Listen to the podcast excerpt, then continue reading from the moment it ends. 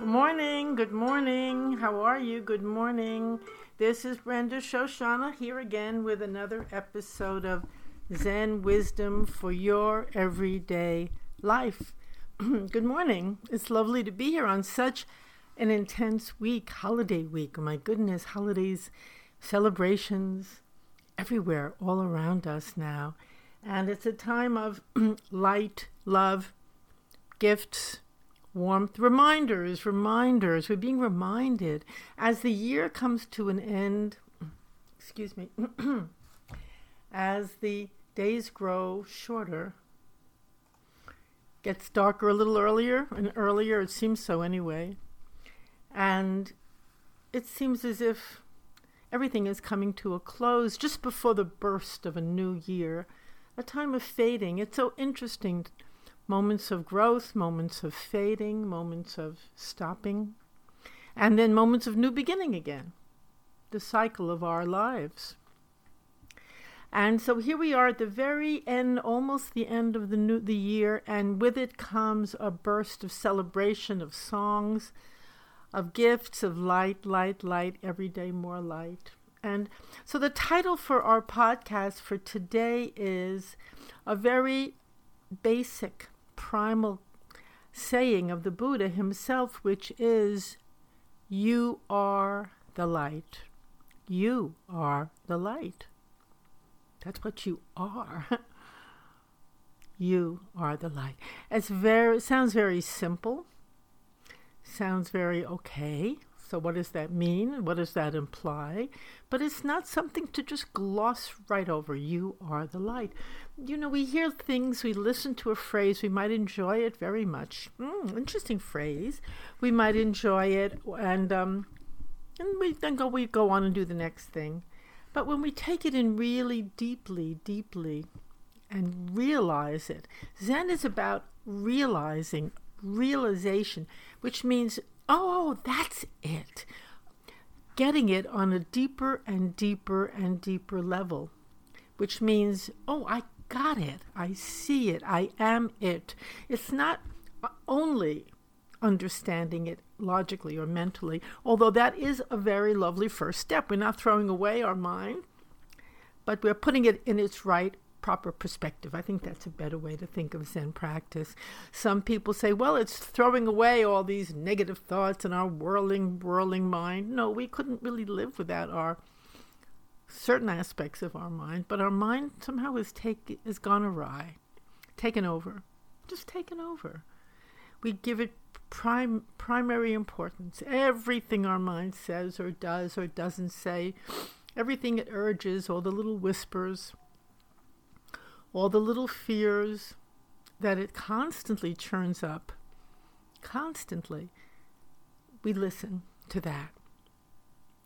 You know, Zen practice is about listening, not listening to that, not letting that rule the day. We're actually listening to something else.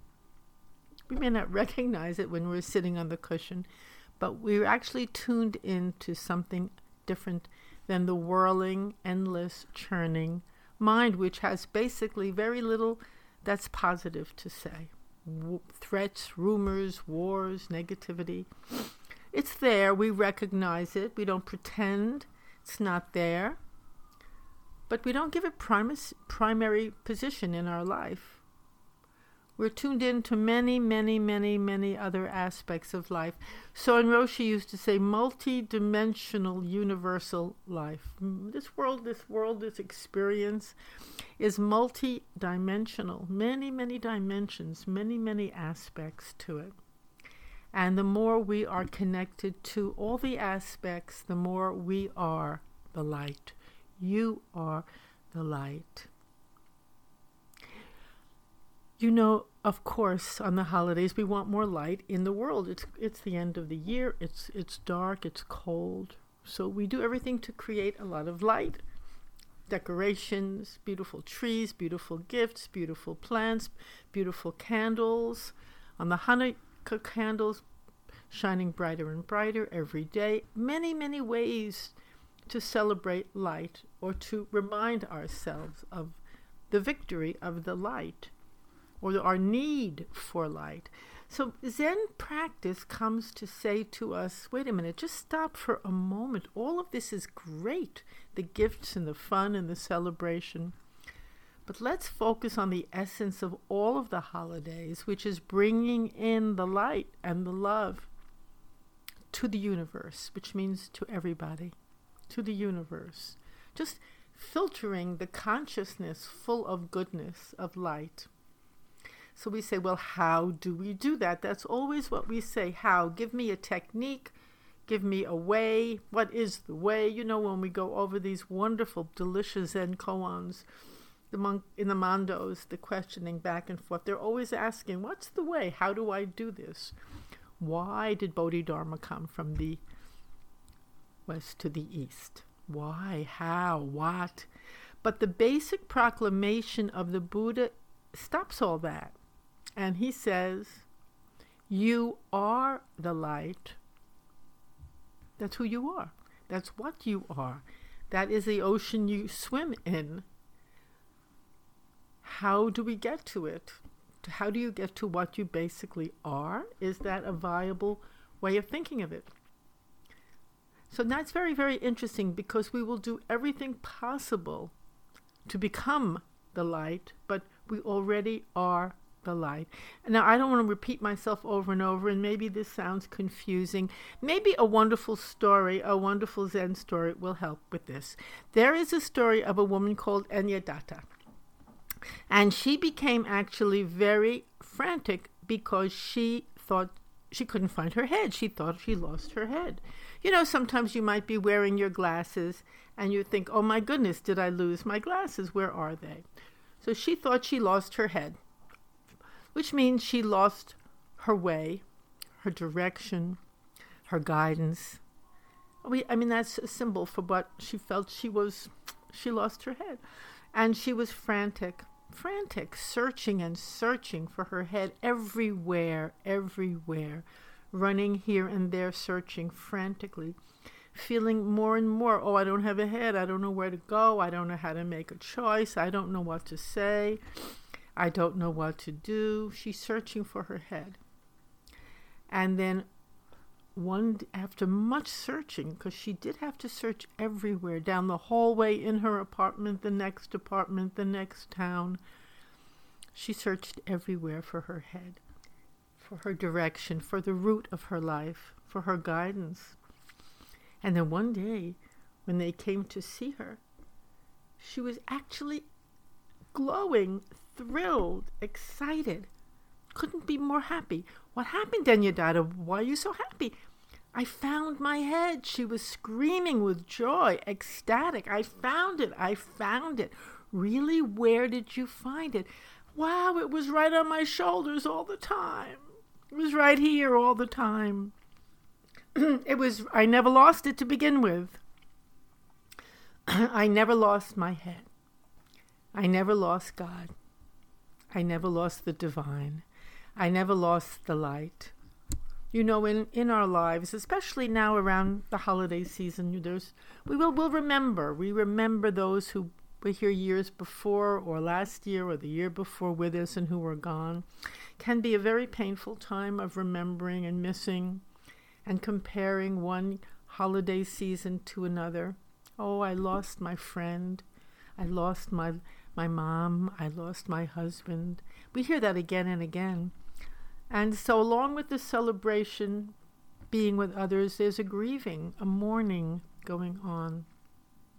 That's very natural. It's normal. Nothing wrong. So that's the other part of practice is to really acknowledge what is, to honor it, to say, yes, that's what I'm experiencing here now, right at this moment. And at the same time, I never lost the light. I never lost my head. I never lost, maybe even on the deepest, deepest level, I never lost this person. Not really we when we look into the world of appearances, things come, things go. The holidays come, the holidays will go. The days become colder and shorter, then they become longer and more more much brighter. Spring comes. appearances, the world of appearances, is called also the city of illusions. They come and they go inevitably. And we respond appropriately to whatever season is here. And we learn from it and we taste it. And yet you are the light. Enyada's head is on her shoulders right now. So that's also saying everything, all the light that we hunger for, all the love that we think we're missing, or we may feel we're missing. No, no, no. It's right where you are this very moment, whether or not someone you loved is gone or not, whether the days are darker or not. That love, that light, that strength, that beauty is who you really are. wow. Of course, that moment when we realize that, when we taste it, even a little, even a little bit, is wow. Oh, like Enyadatta, some of us go mad with happiness, ecstatic. Oh my God, my head was never lost. And she'll race all around the room. I'm whole, I'm complete. I have everything I need. I am the light. I am guidance. I am clarity. I have my head on my shoulders. So we can respond like that, like, oh wow, like Enyadatta, thrilled, thrilled.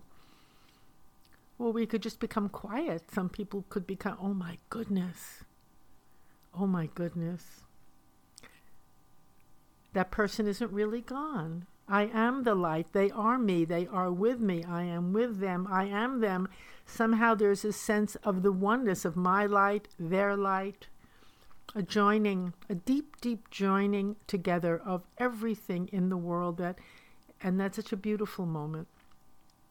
As we do that, as we experience that, we are actually leaving the house of illusions. And I don't mean that there's anything wrong with illusions, because certainly not. That's what our life is, and it's fun sometimes, and sometimes not so much fun. But it could be beautiful. You know, we'll go into a room, it's all decorated the lights, the food, the candles. It's beautiful. and we can enjoy it thoroughly. And then we can also enjoy the next moment thoroughly, where we may not have all those decorations, or the scene might look quite different due to change, change, change. Joko Beck, a very great teacher, said, Dwelling as change brings peace. When you realize that you are the light, that your head is with you on your shoulders, that you're not lost or wandering in a darkened world, but that you are the light. You can dwell as change because you recognize that that which is constant, that which will never leave you, that which is brilliant and illuminating is with you all the time, no matter what scenes you go into or out of. A beautiful holiday scene, or maybe a hospital scene next who knows? So many different experiences we have, sometimes one after another. You know, many, many people, I just want to say this, I know we're getting close to the end. Many people say, I've had so much trauma and I have to heal from my trauma. And I certainly, certainly understand that. That's very, very normal. Comment and a normal wish and a need. But and this is a big but, when you dwell as change itself, when you truly embody the light that you are, not only be it, but share it, know it. The changing scenes of our lives, the changing, you could say, the changes in the city of illusions are not so traumatic. And we may not need to take forever then to heal from them either. We just recognize them a moment, a scene, an experience for what it is. We shine the light on it. We shine our love on it. We connect with the head, our head that's on our shoulders, and we encounter it, the scene of our life, this changing scenes, in a very different way. Not going to say that they may not be painful or possibly even traumatic, of course. Life is can be very rough. But once we embody the light and know we are the light and shine the light, that trauma or the sense of horror or the sense of sinking pain truly, truly alters. And that is the power and the great beauty of that quote and that statement. And that is why it's so important, really important, to get a taste of this light right for ourselves in whatever way you do. I mean, not just to hear the phrase, but to actually be it, know it, and to and to share it because the best way to know something is to live it and to share it with others. So here comes the holidays. Happy, happy, happy holiday to all of you, whatever you're celebrating. And even if you're just celebrating good morning, here it is. It's morning and the sun is shining. Thank you, thank you. That's a, also a big celebration. I wish all of you really, really, my wish for everyone is to be in touch with their light and to shine it and enjoy it and to offer it to others as well. Our website for this podcast is www.zenwisdomtoday.com, and there are many, many other, uh, many, many other podcasts from this podcast listed on it, available for you to hear and to enjoy. And I thank you so much for listening. If you want to contact me, as many do, and I enjoy so much corresponding with you, contact me if you have questions or comments or anything at all at top speaker, T O P speaker, at yahoo.com. And until next week, have a beautiful, beautiful holiday time. Bye bye.